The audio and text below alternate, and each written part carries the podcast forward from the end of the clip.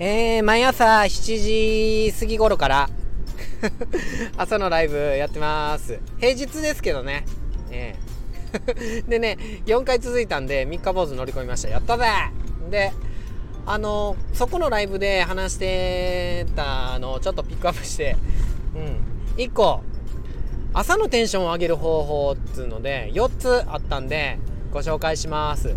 あの ライブ前にねテンションを上げてあの上がった状態でお届けしたいなっていうので絶対テンション上げなあかんと思ってるんですけど4つあんなと思って。うん。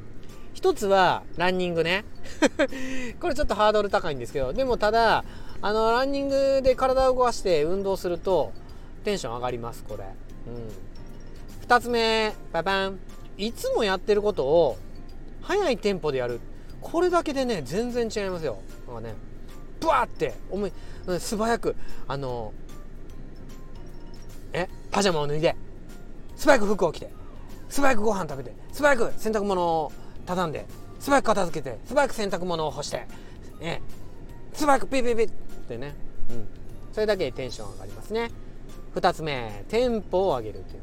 3つ目でっかい声を出すっていうね、この大きい声出すってあの車の中とかにね入るとね防音聞いてるんでね「ふぎゃー!」っつってね言うとこうねなぜかねテンション上がるんですよねでおすすめしてるんが僕も放送で収録したんですけど斎藤ひとりさんの「劇文」っていうあれ復唱できるように撮り直したんで聞きながら 復唱でね思いっきり叫んでみてくださいあのね武将のねあの血たぎるもう煮えたぎる感じの熱いかっこいい詩なんでもう闘争心がねガーって出ますよもうね。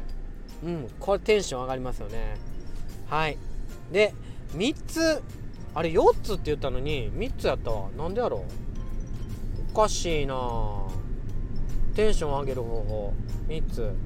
あもう1個ねもう単純にうんと手上にねあのグ手グーにして右手でも左手でもどっちでもいいんですよ。手グーにしてよいしょっつってねあの上にパンチしてあの行くぞとかってね叫んでおーでも何でもいいんですけどそうやってやるとさらにテンション上がりますよっていうお話でした。まとめると、うん、ランニングする。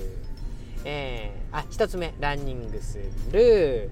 2つ目いつもやってることをテンポ上げて、えー、行う。3つ目大きな声を出す。